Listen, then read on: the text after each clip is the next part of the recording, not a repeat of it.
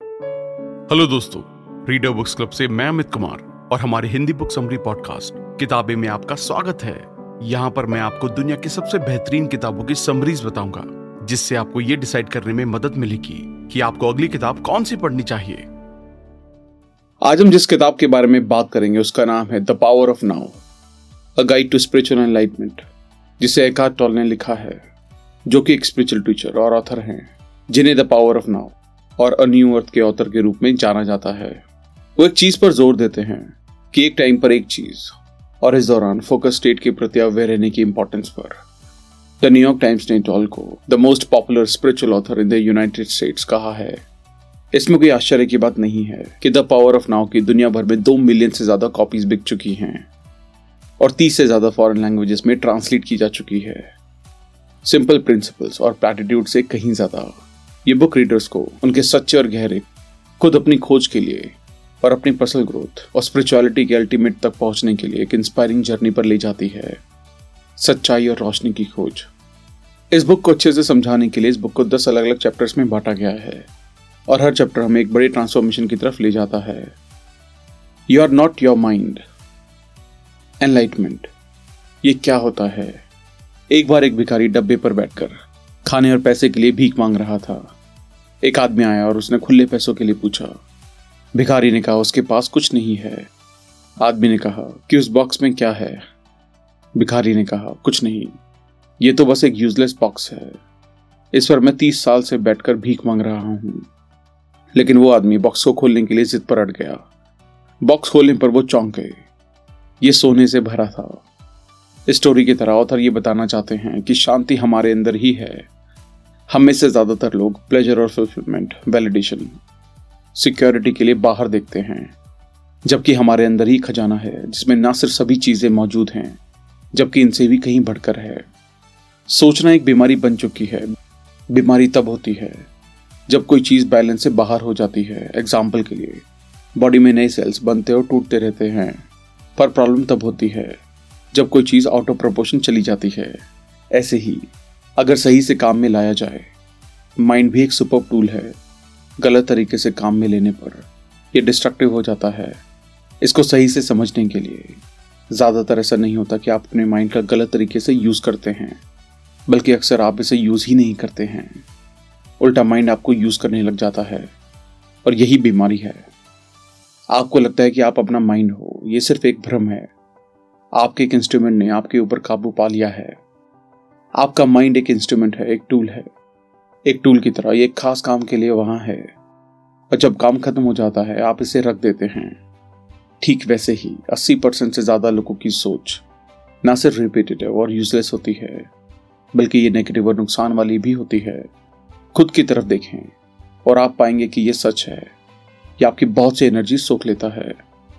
Enlightenment का मतलब है अपने थॉट से ऊपर उठना, अपने थॉट्स के लेवल से नीचे नहीं जाना। किसी जानवर या पेड़ पौधे के लेवल तक।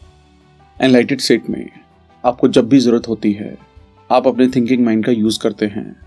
लेकिन एक पहले से काफ़ी फोकस्ड और इफ़ेक्टिव तरीके से। माइंड एक ज़रूरी सर्वाइवल मशीन की तरह है। दूसरे माइंड के ऊपर अटैक और खुद को डिफेंड करता है और इन्फॉर्मेशन को कलेक्ट जमा और इसे एनालाइज करता है। ये काम में अच्छा ज़रूर होता है, लेकिन ये बिल्कुल क्रिएटिव नहीं होता।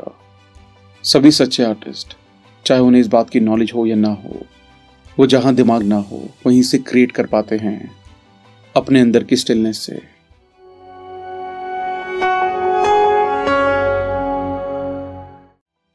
Consciousness the way out of pain आज में और दर्द क्रिएट ना करें। किसी की भी लाइफ पूरी तरह से दुख और दर्द से आज़ाद नहीं है। जो दर्द आप महसूस कर रहे हैं, या आपके माइंड की किसी चीज़ को एक्सेप्ट ना करने से आता है माइंड हमेशा प्रेजेंट मोमेंट को नकारता है। और इससे भागना चाहता है। जितना आप अपने माइंड को जानते हैं, उतना ही आप दुख उठाते हैं। या आप इसे इस तरह कह सकते हैं, जितना आप प्रेजेंट को एक्सेप्ट करते हैं, उतना ही आप पेन और सफरिंग से फ्री होते हैं। अगर आप खुद के लिए और दूसरों के लिए पेन क्रिएट नहीं करना चाहते हैं तो प्रेजेंट मोमेंट को अपनी लाइफ का पहला फोकस बनाएँ।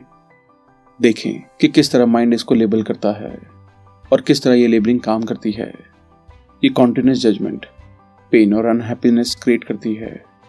अपने माइंड के काम करने के तरीके को देखकर आप इसके रेसिस्टेंट पैटर्न से बाहर निकलते हैं। जो भी इमोशनल पेन आप एक्सपीरियंस करते हैं, वो आपके अंदर एक बचा हुआ दर्द छोड़ जाता है, जो आपके अंदर रहता है। ये दर्द आपके पास्ट के पेन के साथ जुड़ता है, जो कि पहले से ही वहाँ था और आपके माइंड और बॉडी में जमा हो जाता है। इसमें वो इंक्लूड होता है जो आपका एज अ चाइल्ड हुआ था, या अनकॉन्शियसली हुआ था। इस तरह ये सभी दर्द एक नेगेटिव एनर्जी होते हैं। जो आपकी बॉडी और माइंड को ऑक्यूपाई कर लेते हैं। और इस तरह हम खुद को एक पेन बॉडी में बदल लेते हैं। पेन बॉडी सर्वाइव करना चाहती है। हर उस चीज़ की तरह जो एग्जिस्ट करती है। और ये तभी सर्वाइव कर सकती है जब ये आपको अनकॉन्शियसली इसके साथ जोड़ लेती है। और तब ये बढ़ सकती है, आपको टेक ओवर कर सकती है। आपकी खुद की जगह ले सकती है और आपके थ्रू जी सकती है। आप इसके लिए फ़ूड की तरह होते हैं। और ये उस हर तरह की एनर्जी के साथ फ़ीड करेगा जो इसकी जैसी है। कुछ भी ऐसा जो पेन को फ्यूचर में ले जा सके। चाहे गुस्से की फॉर्म में नफरत, दुख ड्रामा मारपीट या बीमारी के रूप में। सो पेन बॉडी जब ये आपके ऊपर टेक ओवर कर लेती है, ये आपकी लाइफ में एक सिचुएशन पैदा करती है, जो इसकी ही एनर्जी को रिफ्लेक्ट करे। पेन बॉडी में ईगो को ढूंढे। इसका मतलब ये हुआ कि आपने पेन बॉडी से खुद को अनहैप्पी बना लिया है और ये बिलीव करने लगे हैं कि दिमाग की बनाई हुई कल्पना ही आप हैं। इस केस में अपनी पहचान खो देने का अनजाना डर किसी भी डिसआइडेंटिफिकेशन के खिलाफ एक स्ट्रांग रेसिस्टेंट पैदा करेगा। अगर ये आप पर अप्लाई होता है तो आप अपने अंदर के रेसिस्टेंस को पहचानें। पेन से अपने जुड़ाव को ऑब्ज़र्व करें। अलर्ट रहें। और आप देखेंगे कि अनहैप्पी रहने से आपको एक तरह का प्लेजर मिलता है। ये एक हॉरर मूवी जैसा है।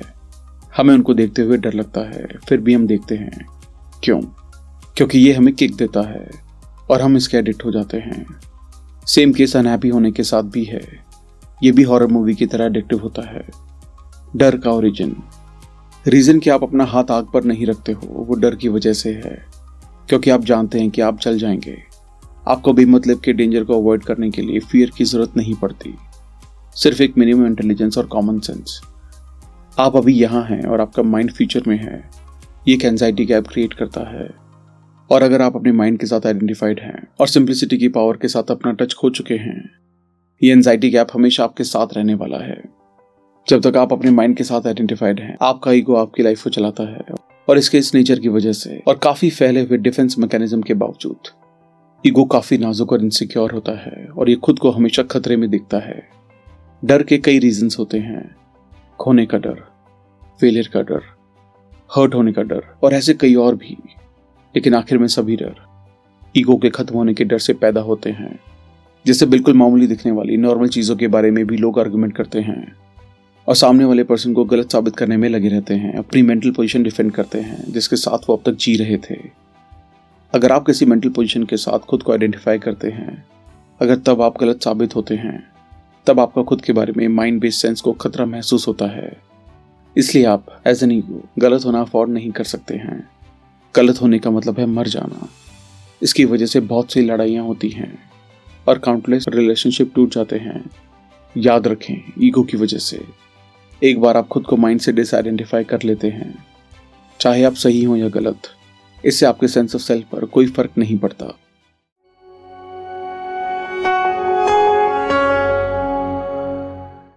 Moving deeply into the now आप अनकॉन्शियस स्टेट के बेसिक मैकेनिक्स ऑलरेडी सीख चुके हैं। खुद को माइंड के साथ जोड़कर देखना, जो एक फॉल्स ईगो डेवलप करता है, आपके ट्रू सेल्फ के सब्टीट्यूट की तरह। माइंड खुद से डिसफंक्शनल नहीं होता। ये एक बहुत अच्छा टूल है। डिसफंक्शन तब आता है, जब आप इसमें खुद को तलाशते हैं और गलती से इसे ही खुद मान लेते हैं। तब ये इगोइस्टिक माइंड बन जाता है और आपकी लाइफ को पूरी तरह से टेक ओवर कर लेता है। अपने माइंड के साथ आइडेंटिफाइड होना टाइम के जाल में फंसना है। अपनी मेमोरी और अंदाजे के ज़रिए जीने की मजबूरी। ये पास्ट और फ्यूचर के साथ कभी ना खत्म होने वाली चिंता को जन्म देता है जिससे हम प्रेजेंट मोमेंट को ना तो एक्नॉलेज कर पाते हैं, ना ही उसको ऑनर कर पाते हैं। ये मजबूरी तब पैदा होती है, क्योंकि पास्ट आपको एक आइडेंटिटी देता है, और फ्यूचर आपको मुक्ति का फुलफिलमेंट का प्रॉमिस करता है। चाहे जिस भी फॉर्म में हो, दोनों सिर्फ़ मोह माया है।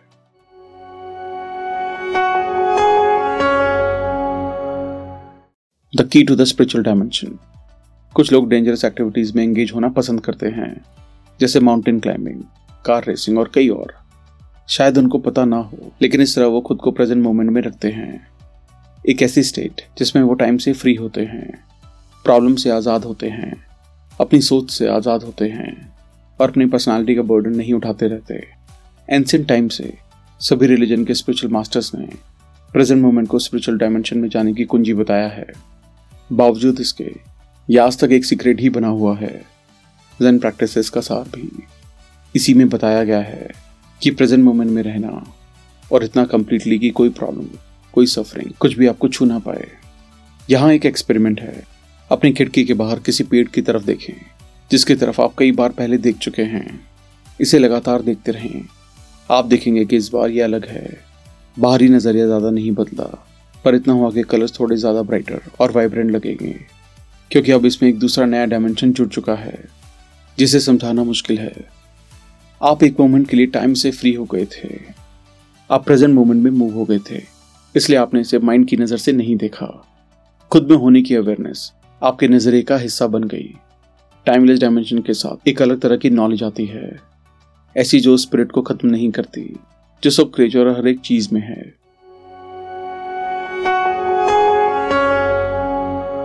साइकोलॉजिकल टाइम को जाने दें।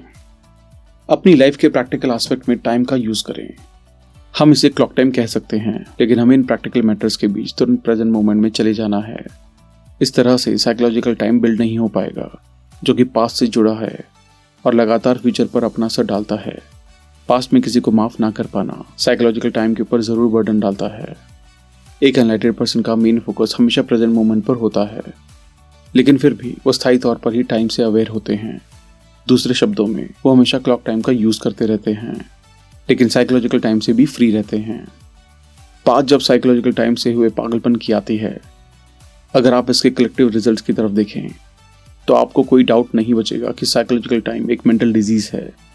एग्ज़ाम्पल के लिए, वो पैदा होते हैं किसी विचारधारा के रूप में, जैसे कम्युनिज्म सोशलिज्म या नेशनलिज्म या कोई रिलीजियस बिलीफ माना जाता है कि फ्यूचर प्रेजेंट से बेहतर हो सकता है।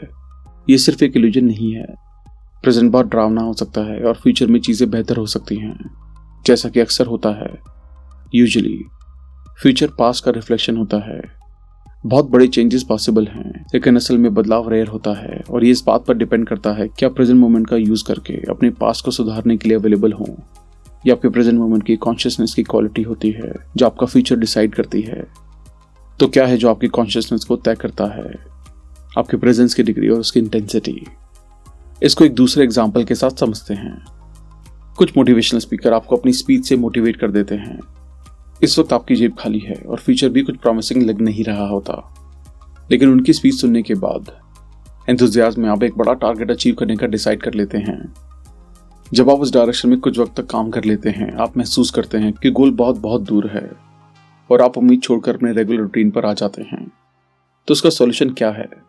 सॉल्यूशन है आज के दस मिनट आपको एक दीवार नहीं बनानी है। आपको सिर्फ़ एक ईंट लगानी है। उस बेस्ट तरीके से, जैसे इसको लगाया जा सकता है। दस मिनट बाद ये वक्त है अगली ब्रिक लगाने का। ये इतना ही सिंपल है। आप अनहैप्पी और आज के मोमेंट में दोनों एक साथ नहीं हो सकते। पास्ट की कुछ चीज़ें हैं, जो उस तरह से नहीं हुई जिस तरह से होनी चाहिए थी। उम्मीद वो चीज़ है जो आपको ट्रैक पर रखती है, लेकिन उम्मीद फ्यूचर पर फोकस्ड होती है। और ये फोकस आपके प्रेजेंट मोमेंट में रहने को डिनाई करता है और आपकी अनहैप्पीनेस का कारण बनता है। ये सच है कि आपकी अभी की जो सिचुएशन है, ये उन चीज़ों का नतीजा है जो पास्ट में हुई हैं, लेकिन ये अभी भी आपके प्रेजेंट सिचुएशन का हिस्सा हैं। और इसमें उलझे रहना आपको अनहैप्पी ही बनाएगा। अपनी सेंसेस को फुली यूज़ करें। जहाँ हो, वहाँ प्रेजेंट रहें। अपने आसपास देखें।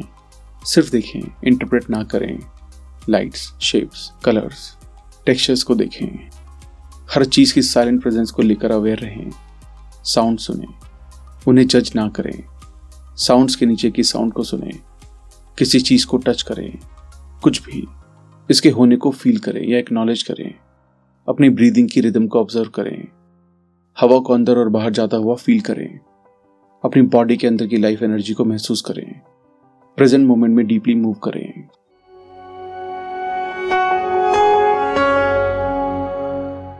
द जॉय ऑफ़ बीइंग अगर जो आप कर रहे हैं, उसमें कोई जॉय आसानी या हल्कापन नहीं है तो उसका ये मतलब नहीं है कि वो आपको चेंज करना है, जो आप कर रहे हैं। आप उसे कैसे कर रहे हैं, ये चेंज करना ही काफ़ी होगा। देखें, अगर आप कुछ करने पर अटेंशन दे सके, बजाय उस रिज़ल्ट पर, जो आप इससे पाना चाहते हैं। अपना पूरा अटेंशन प्रेजेंट मोमेंट में दे। उस पर जो आज में है, जिस मोमेंट आपकी अटेंशन प्रेजेंट मोमेंट पर फोकस्ड होती है, आप एक प्रेजेंस फील करते हैं, एक स्टिलनेस एक शांति। आपको फुलफिलमेंट के लिए फ्यूचर पर डिपेंड रहने की ज़रूरत नहीं होती। इस तरह आप रिज़ल्ट से अटैच नहीं होते, ना ही फेलियर और सक्सेस आपके इनर बींग को बदलने की पावर रखेंगे। आप अपनी लाइफ पर ज़्यादा कंट्रोल फील करेंगे।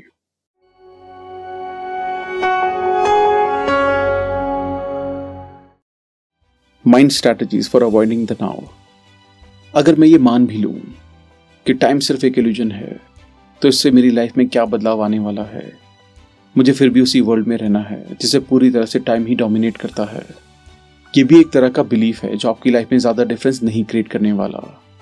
इस ट्रुथ को रियलाइज़ करने के लिए आपको इसे जीना होगा। जब आपकी बॉडी का हर सेल इतना प्रेजेंट होता है कि लाइफ के साथ वाइब्रेंट फील करने लगता है। और जब आप लाइफ के हर मोमेंट को फील करते हैं, तब ये कहा जा सकता है कि आप टाइम से फ्री हो चुके हैं। लेकिन मुझे फिर भी कल को बिल्स तो देने ही होंगे। और मैं फिर भी बूढ़ा हो रहा हूँ और एक दिन सबकी तरह मुझे भी मर जाना है। तो मैं ये कैसे कह सकता हूँ कि मैं टाइम से फ्री हूँ? कल के बिल्स की प्रॉब्लम नहीं है। फ़िज़िकल बॉडी का खत्म हो जाना भी नॉर्मल नहीं है। इस मोमेंट को खोना एक प्रॉब्लम है।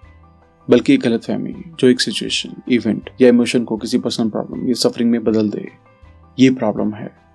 टाइम से फ्री होने का मतलब है अपनी आइडेंटिटी के लिए, अपनी पास्ट की साइकोलॉजिकल नीड और अपने फ्यूचर के फुलफिलमेंट से आज़ाद होना। Ordinary and deep unconsciousness unconsciousness के डिफरेंट लेवल्स का मतलब क्या है?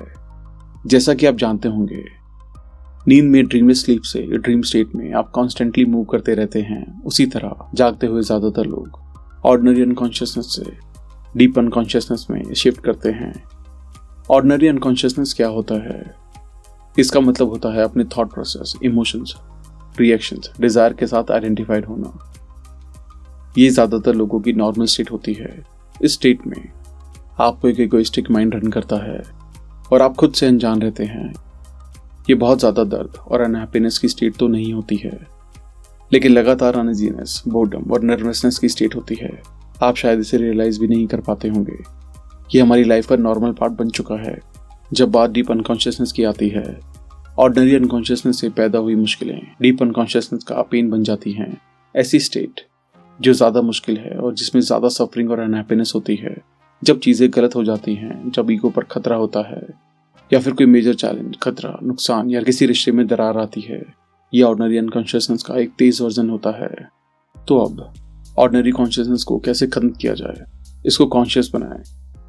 उन तरीकों को ऑब्ज़र्व करें, जिसमें आप अननेसेसरी जजमेंट से आपके अंदर बेचैनी, असंतोष और तनाव पैदा होता है। एक बार जब आप जान लेते हैं कि किस तरह ऑर्डनरी अनकॉन्शियसनेस को खत्म किया जाए, आपकी प्रेजेंस बेहतर होगी। जब भी डीप अनकॉन्शियसनेस आपको अपनी तरफ़ खींचेगी आपका इसे डील करना आसान हो जाएगा। सेल्फ ऑब्जर्वेशन के ज़रिए खुद के मेंटल इमोशनल स्टेट को मॉनिटर करने की हैबिट बनाएँ। आप पूछ सकते हैं, इस वक्त मेरे अंदर क्या चल रहा है? कम से कम आप अपने अंदर ही चल रही बातों के लिए भी उतने ही इंटरेस्टेड हों, जितने आप बाहर की चीज़ों के लिए हैं।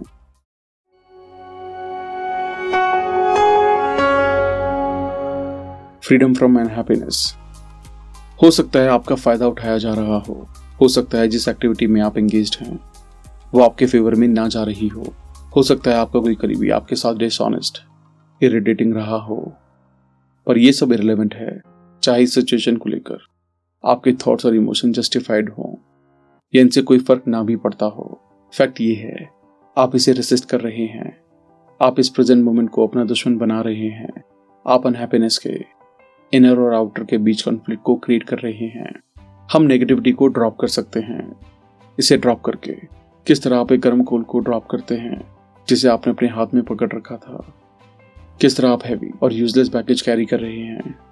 ये जानकर कि आप उस पेन को सफ़र नहीं करना चाहते, जो आपको उस वज़न को उठाने से हो रहा है।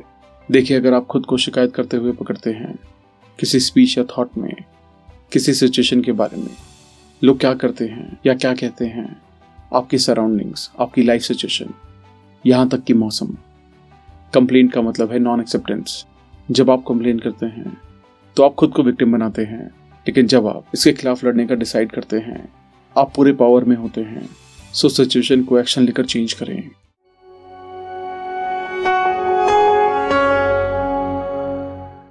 The inner purpose of your life journey जब आप किसी जर्नी पर होते हैं, ये बहुत हेल्पफुल होता है।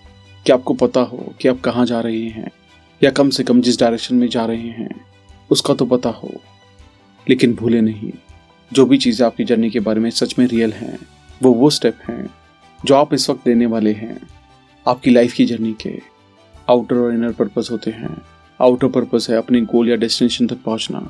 आपने जो टारगेट सेट किया है, उसे अकम्प्लिश करना या अचीव करना। लेकिन अगर आपका डेस्टिनेशन या फिर जो स्टेप आप फ्यूचर में लेने वाले हैं, आपका इतना ज़्यादा टेंशन ले लेते हैं कि वो प्रेजेंट स्टेप से ज़्यादा इंपॉर्टेंट हो जाते हैं, तब आप अपनी जर्नी का इनर पर्पस कम्प्लीटली मिस कर देते हैं।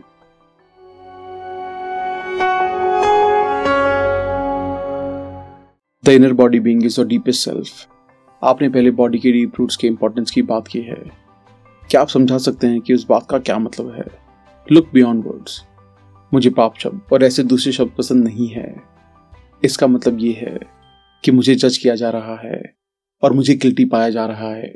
सदियों से कई लोग सिन यानी कि पाप शब्द और इनके जैसे वर्ड को गलत तरीके से समझते आए हैं। अगर आप इंटरप्रिटेशन के आगे नहीं देख सकते हैं और ये भी नहीं समझ सकते हैं कि ये शब्द किस रियलिटी की तरफ़ इशारा करते हैं तो इनका यूज़ ना करें। शब्द हनी का मतलब सिर्फ़ हनी नहीं होता। आप इस पर स्टडी कर सकते हैं और घंटों बातें कर सकते हैं, लेकिन आप इसको तब तक नहीं जान पाएँगे, जब तक आप इसे टेस्ट नहीं कर लेते।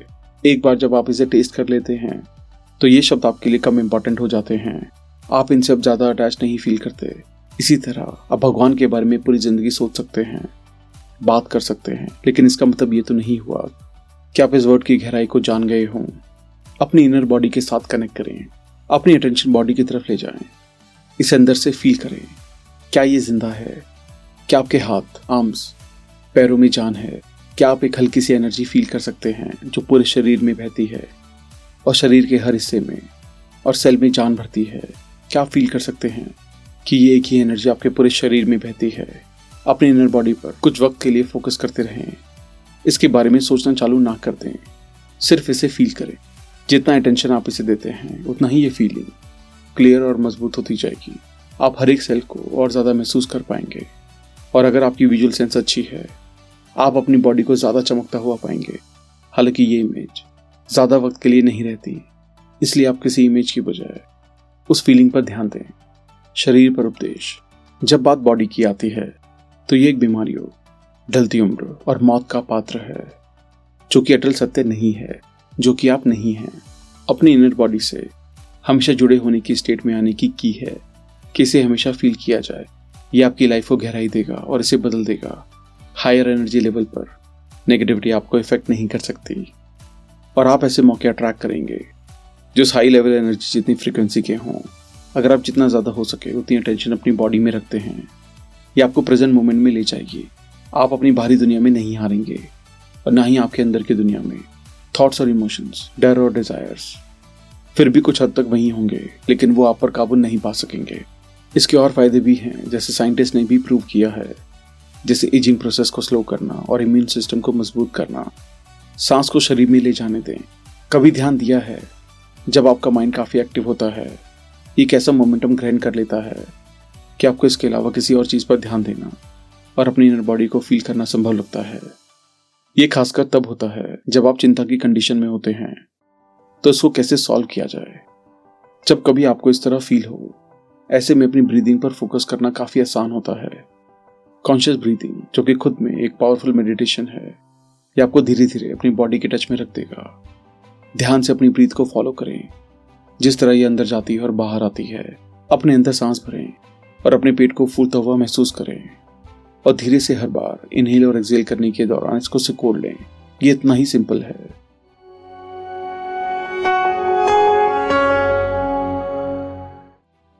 पोर्टल्स इनटू द अनमैनिफेस्टेड इस चैप्टर में टॉल में अनमैनिफेस्टेड प्रेजेंस से कनेक्ट करने के अलग अलग तरीके बता रहे हैं, जिन्हें हम हर वक्त साथ लेकर चलते हैं। यहाँ पर कुछ लोगों के एग्ज़ाम्पल हैं, जिन्होंने खुद से ऐसा किया है। पहला इंसान एक औरत है। जिसके बच्चे बड़े हो चुके हैं और उसने बहुत सा नुकसान देखा है और उसका बहुत दिल टूटा है। हालाँकि एक दिन उसके एक फ्रेंड ने उसके दो साल के बच्चे को रखने के लिए इस औरत से कहा। इस औरत ने ऑथर को बताया कि इस छोटे बच्चे के साथ रहते। उसने अपने खुद के बच्चों की वो बुक्स निकाली, जो उसने कई साल पहले पैक कर दी थी। उनके खिलौने निकाले और ये चीज़ें करना उसको सिंप्लिसिटी और प्योरिटी की तरफ़ ले गया, जो उसने सालों तक महसूस नहीं की थी। दूसरा इंसान, एक रिटायर्ड आदमी है जिसे वायलिन चलाने की आर्ट में अच्छी पकड़ थी, उसने हाल ही में अपना पहला इंस्ट्रूमेंट कंप्लीट किया और जिस तरह वो इसे डिस्क्राइब करते वक्त फोकस और जॉय से भरा हुआ था, उसे सुनकर ही ऑथर को उस मोमेंट का अंदाज़ा हुआ जिसमें वो इंसान था। कुछ मोमेंट जो हम यूज़ कर सकते हैं। बॉडी के अंदर गहराई तक जाना। ऑथर हमें इनर एनर्जी के लिए एक बार में दस से पंद्रह मिनट प्रेजेंट रहने को सजेस्ट करते हैं। वो कहते हैं कि जैसे हम बाहरी दुनिया से अलग अपना ध्यान ले जाते हैं और अपने अंदर की एनर्जी को फील करने का डिसिप्लिन डेवलप कर लेते हैं। हम ची को फील करने का दरवाज़ा खोल देते हैं।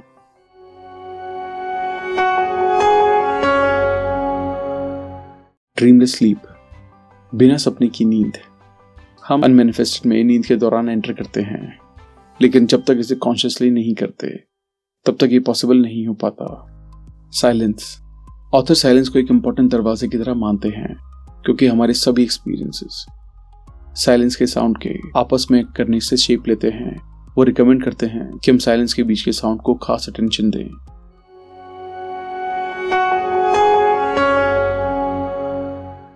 एनलाइटेंड रिलेशनशिप्स हमारे रिलेशनशिप हमें खुद को दुखी रखने का एक ज़रिया है। हमारे कल्चर में हमें लगातार ऐसे मैसेजेस से बॉम्बार्ड किया जाता है। जैसे अच्छी रिलेशनशिप हमारा हक है, खासकर रोमांटिक रिलेशनशिप और ये भी कि उनके बिना हम कभी कुछ नहीं रह सकते। इसमें कोई हैरानी वाली बात नहीं है कि किस तरह हम रिलेशनशिप को अलाउ करते हैं कि वो हमें प्रेजेंट मोमेंट से दूर ले जाए और हम पास्ट और फ्यूचर की चिंता में उलझे रहें। आप जहाँ भी हैं, वहाँ से आज में एंटर करें। लोग सोचते हैं कि रिलेशनशिप कोई ऐसी चीज़ है, कोई ऐसा फ्यूचर एक्सपीरियंस है जो उन्हें बचा लेगा, खासकर रोमांटिक रिलेशनशिप हो सकता है, ये हमारे साथ भी हुआ हो, यहाँ तक कि हमने भी ये कभी ना कभी सोचा ही है।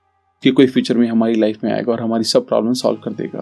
ट्रू सेलिब्रेशन यानी कि सच्चा मोक्ष फ्रीडम की वो स्टेट है, जो अभाव और डर की सोच से आती है। ऐसा कुछ भी नहीं है जिसे पाकर या एक्सपीरियंस करके हम इस फ्रीडम के करीब भी जा सकें। लव हेट रिलेशनशिप्स रोमांटिक प्यार। प्यार से ज़्यादा एक एडिक्शन की तरह होता है और आप में से कई लोग इसे रिलेट भी कर सकते हैं। एडिक्शन एक मिसप्लेस स्पिरिचुअल एनर्जी की तरह होता है। हर एक एडिक्शन अपने दर्द को फेस ना करने एक अनजाने रिफ्यूजल से पैदा होते हैं। हर एडिक्शन दर्द से शुरू होता है और दर्द पे खत्म हो जाता है। जिस भी चीज़ के आप आदि हैं अल्कोहल फ़ूड ड्रग्स या कोई पर्सन आप अपने दर्द को ढकने के लिए कोई चीज़ या किसी इंसान को यूज़ कर रहे होते हैं। और इसलिए शुरुआती खुशी के बाद इंटीमेट रिलेशनशिप में काफ़ी ज़्यादा दुख, काफ़ी ज़्यादा दर्द देखने को मिलता है। और यहाँ ये चीज़ जानना ज़रूरी है कि रिलेशनशिप की वजह से हमें दुख नहीं होता। रिलेशनशिप सिर्फ़ हमारे अंदर के दुख और अनहैप्पीनेस को बाहर लाती है, जो पहले से ही आप में है। हर एडिक्शन यही करता है और हर एडिक्शन में यही होता है कि आप ऐसे पॉइंट पर पहुँच जाते हैं कि वहाँ पर जाके ये अब काम नहीं करता है और तब आपको ये पेन पहले से कहीं ज़्यादा इंटेंस लगता है। तो यहाँ पर एक्चुअल में क्या होता है? रिलेशनशिप बॉडी पेन को एक्टिव कर देती है और इसे हील करने के लिए हमें खुद को माइंड से डिसआइडेंटिफाई या अलग करना है। और प्रेजेंट मोमेंट के साथ कनेक्ट करना है। इनफैक्ट जब आप जज करना बंद कर देते हैं और अपनी रिलेशनशिप को ये जैसी है वैसे एक्सेप्ट करते हैं, तब आप माइंड से डिसआइडेंटिफाइड होते हैं। आप प्यार के लिए जॉय के लिए पीस के लिए जगह बना पाते हैं। पहले तो आप खुद को जज करना बंद करें। तब आप अपने पार्टनर को भी जज करना बंद कर देंगे। किसी रिलेशनशिप में बदलाव के लिए सबसे बड़ा फैक्टर होता है अपने पार्टनर की कंप्लीट एक्सेप्टेंस चाहे वो जैसा भी हो, बिना उसे जज किए और बिना कोई बदलाव की उम्मीद रखते हुए। अगर आपका पार्टनर अभी भी माइंड और पेन बॉडी के साथ आइडेंटिफाइड है, जबकि आप फ्री हो चुके हैं, ये बड़े चैलेंजेस खड़े करेगा। आपके लिए नहीं, बल्कि आपके पार्टनर के लिए। क्योंकि एक एनलाइटेड पर्सन के साथ रहना मुश्किल होता है, या फिर ये इतना आसान हो जाता है कि आपका ईगो इसे एक खतरा मान लेता है। याद रखें कि ईगो को प्रॉब्लम लड़ाई और दुश्मनों की ज़रूरत होती है, खुद को सबसे अलग दिखाने के लिए और इन्हीं पर इसकी आइडेंटिटी डिपेंड होती है। एज अ जनरल रूल आदमियों के लिए थिंकिंग माइंड होना सबसे बड़ी रुकावट है और औरतों के लिए पेन बॉडी होना सबसे बड़ी रुकावट है। हालाँकि कुछ निश्चित केस में इसका उल्टा भी सच हो सकता है। अपने अंदर की रिलेशनशिप को गिव अप करें। जब आप अपने सेल्फ को प्रेजेंट मोमेंट के साथ कनेक्ट कर पाते हैं तो हम अपोजिट जेंडर की ज़रूरत से ऊपर उठ पाने की कैपेसिटी विकसित कर पाते हैं। हमें जिस चीज़ की ज़रूरत है वो है खुद में होना। अगर आप खुद के साथ होना मुश्किल पाते हैं जब आप अकेले होते हैं, आप अपनी इस मुश्किल को कवर करने के लिए रिलेशनशिप ढूँढने लगते हैं। आप श्योर हो सकते हैं कि ये एनर्जीनेस फिर से आपके रिलेशनशिप में आएगी ही, फिर किसी और फॉर्म में, और आप अपने पार्टनर को इसके लिए गलत ठहराएँगे।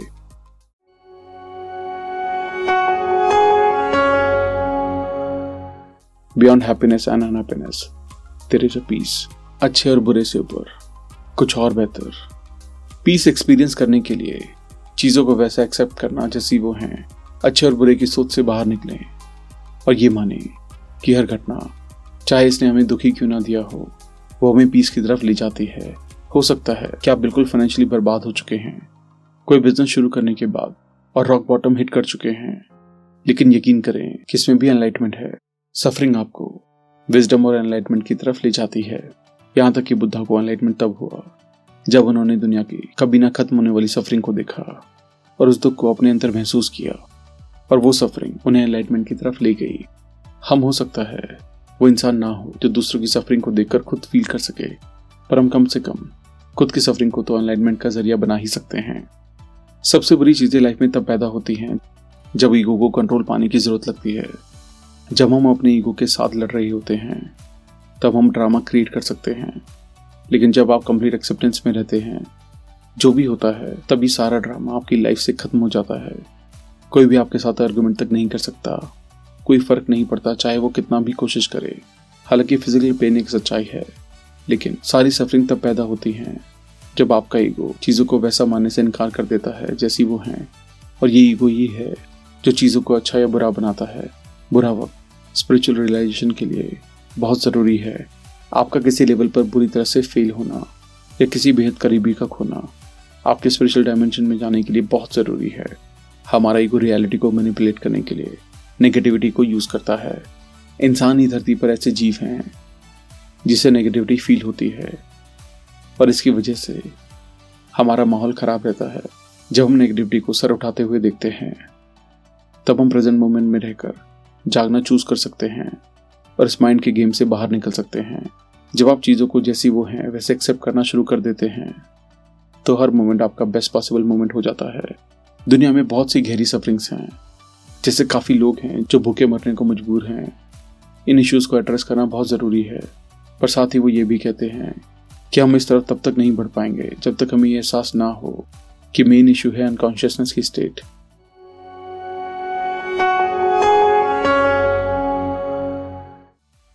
the meaning of surrender acceptance of the now surrender करना. लाइफ को एक्सेप्ट करने की. एक सिंपल पर एक गहरी विजडम है. बजाय कि इसको अपोज करने के. अगर आपको लगता है कि आपकी लाइफ की जो सिचुएशन उससे आप संतुष्ट नहीं हैं और इसे सहन नहीं कर पा रहे हैं तो सिर्फ़ इसको एक्सेप्ट करके ही आप उस अनजाने रेसिस्टेंट पैटर्न को तोड़ सकते हैं, जो सिचुएशन को ऐसा बनाए रख रही है. From mind energy to spiritual energy resistance से दूर जाना शुरू करने के लिए हमें पहले ये मानना होगा कि रेसिस्टेंस वहाँ है। जब रेसिस्टेंस पैदा होता है, तब वहाँ प्रेजेंट रहें और अपने माइंड को नोटिस करें कि किस तरह वो इसको जज करता है और इसे अच्छा या बुरा लेबल करता है। जैसे ही हम रेसिस्टेंस को पहचान लेते हैं, तब हम अपने एक्शन को चूज़ करने को लेकर रिएक्टिव होने की बजाय आज़ाद हो जाते हैं। पर्सनल रिलेशनशिप में सरेंडर करें। ये सच है कि अनकॉन्शियस पर्सन ही लोगों को यूज़ करता है और उन्हें मैनिपुलेट करता है। लेकिन ये भी बराबर सच है कि एक अनकॉन्शियस पर्सन को ही यूज़ किया जा सकता है और उसे मैनिपुलेट किया जा सकता है। अगर आप दूसरे लोगों के अनकॉन्शियस बिहेवियर का विरोध करते हैं, तब आप खुद ही अनकॉन्शियस बनते जाते हैं। लेकिन सरेंडर करने का ये मतलब बिल्कुल नहीं है कि आप खुद को अनकॉन्शियस लोगों से यूज़ किया जाना अलाउ करें। बिल्कुल नहीं। ये बिल्कुल पॉसिबल है कि आप साफ़ साफ़ और मजबूती से उस इंसान को मना कर दें या उस सिचुएशन से बाहर निकल जाएँ और सेम टाइम पर एक नॉन रेसिस्टेंस वाली सिचुएशन में रह सकें। इलनेस को एनलाइटमेंट में ट्रांसफॉर्म करें। बीमारी कोई समस्या नहीं है। समस्या है आप। जब आप बीमार या डिसेबल्ड फील करते हैं, ऐसा ना महसूस करें कि आप किसी फ़ील्ड में फेल हो चुके हैं। गिल्टी फील ना करें। ना ही लाइफ को ब्लेम करें कि उसने आपके साथ बुरा किया है और खुद को भी ब्लेम ना करें। अगर आपको कोई बड़ी बीमारी है, इसे एनलाइटमेंट के लिए यूज़ करें। कुछ भी बुरा जो आपकी ज़िंदगी में होता है, उसे एनलाइटमेंट के लिए यूज़ करें। उस बीमारी में से कुछ वक्त निकालें। इसे पास्ट या फ्यूचर को ना दें। और इस वक्त खुद को प्रेजेंट में रखें अवेयर रहें, चीज़ों को बिना जजमेंट के ऑब्ज़र्व करें और देखें कि क्या होता है। सफरिंग को पीस में ट्रांसफॉर्म करें। सरेंडर की प्रैक्टिस तब शुरू होती है जब आप हर मोमेंट में पूरे होश में सरेंडर करते हैं। जो है और जो नहीं है, दोनों को पहचाना और इन्हें एक्सेप्ट करना। अगर हम उस मोमेंट को मिस कर देते हैं, तब हम रेसिस्टेंस से होने वाली सफरिंग को जनरेट कर लेंगे। और ये एक सेकेंड अपॉर्चुनिटी की तरह होगा। हम उस सफरिंग में बिना किसी रेसिस्टेंस और जजमेंट के प्रेजेंट रहना चूज़ कर सकते हैं। चुनने की शक्ति। चॉइस उस मोमेंट से शुरू होती है, जब आप माइंड और इसके पैटर्न से खुद को डिसआइडेंटिफाई करते हैं, जिस मोमेंट आप प्रेजेंट रहते हैं। जब तक आप उस पॉइंट पर नहीं पहुँच जाते कि आप अनकॉन्शियसली और स्पिरिचुअली बोल रहे हों। इसका मतलब है कि आप मजबूर हैं आपकी माइंड की कंडीशनिंग के अनुसार एक फिक्स वे में सोचने, महसूस करने और एक्ट करने के लिए। कोई भी डिसफंक्शन लड़ाई या दर्द को नहीं चुनता है। कोई पागलपन को भी नहीं चुनता। ये इसलिए होता है क्योंकि वहाँ पर इतनी प्रेजेंस नहीं है कि आप पास्ट को खत्म कर पाए और अपना संबंध तोड़ पाए, क्योंकि उस अंधेरे से बाहर निकलने के लिए काफ़ी उजाला नहीं है। आप इस मोमेंट में वहाँ पूरी तरह से हैं ही नहीं। आप अभी तक पूरी तरह से जगे नहीं है। इसके दौरान आपका कंडीशन माइंड आपकी ज़िंदगी को चला रहा है। आज का एपिसोड सुनने के लिए धन्यवाद। और अगर आपको ये एपिसोड पसंद आया हो तो अपनी फेवरेट पॉडकास्ट ऐप पे ज़रूर सब्सक्राइब करना। फिर मिलेंगे एक और नई किताब के साथ।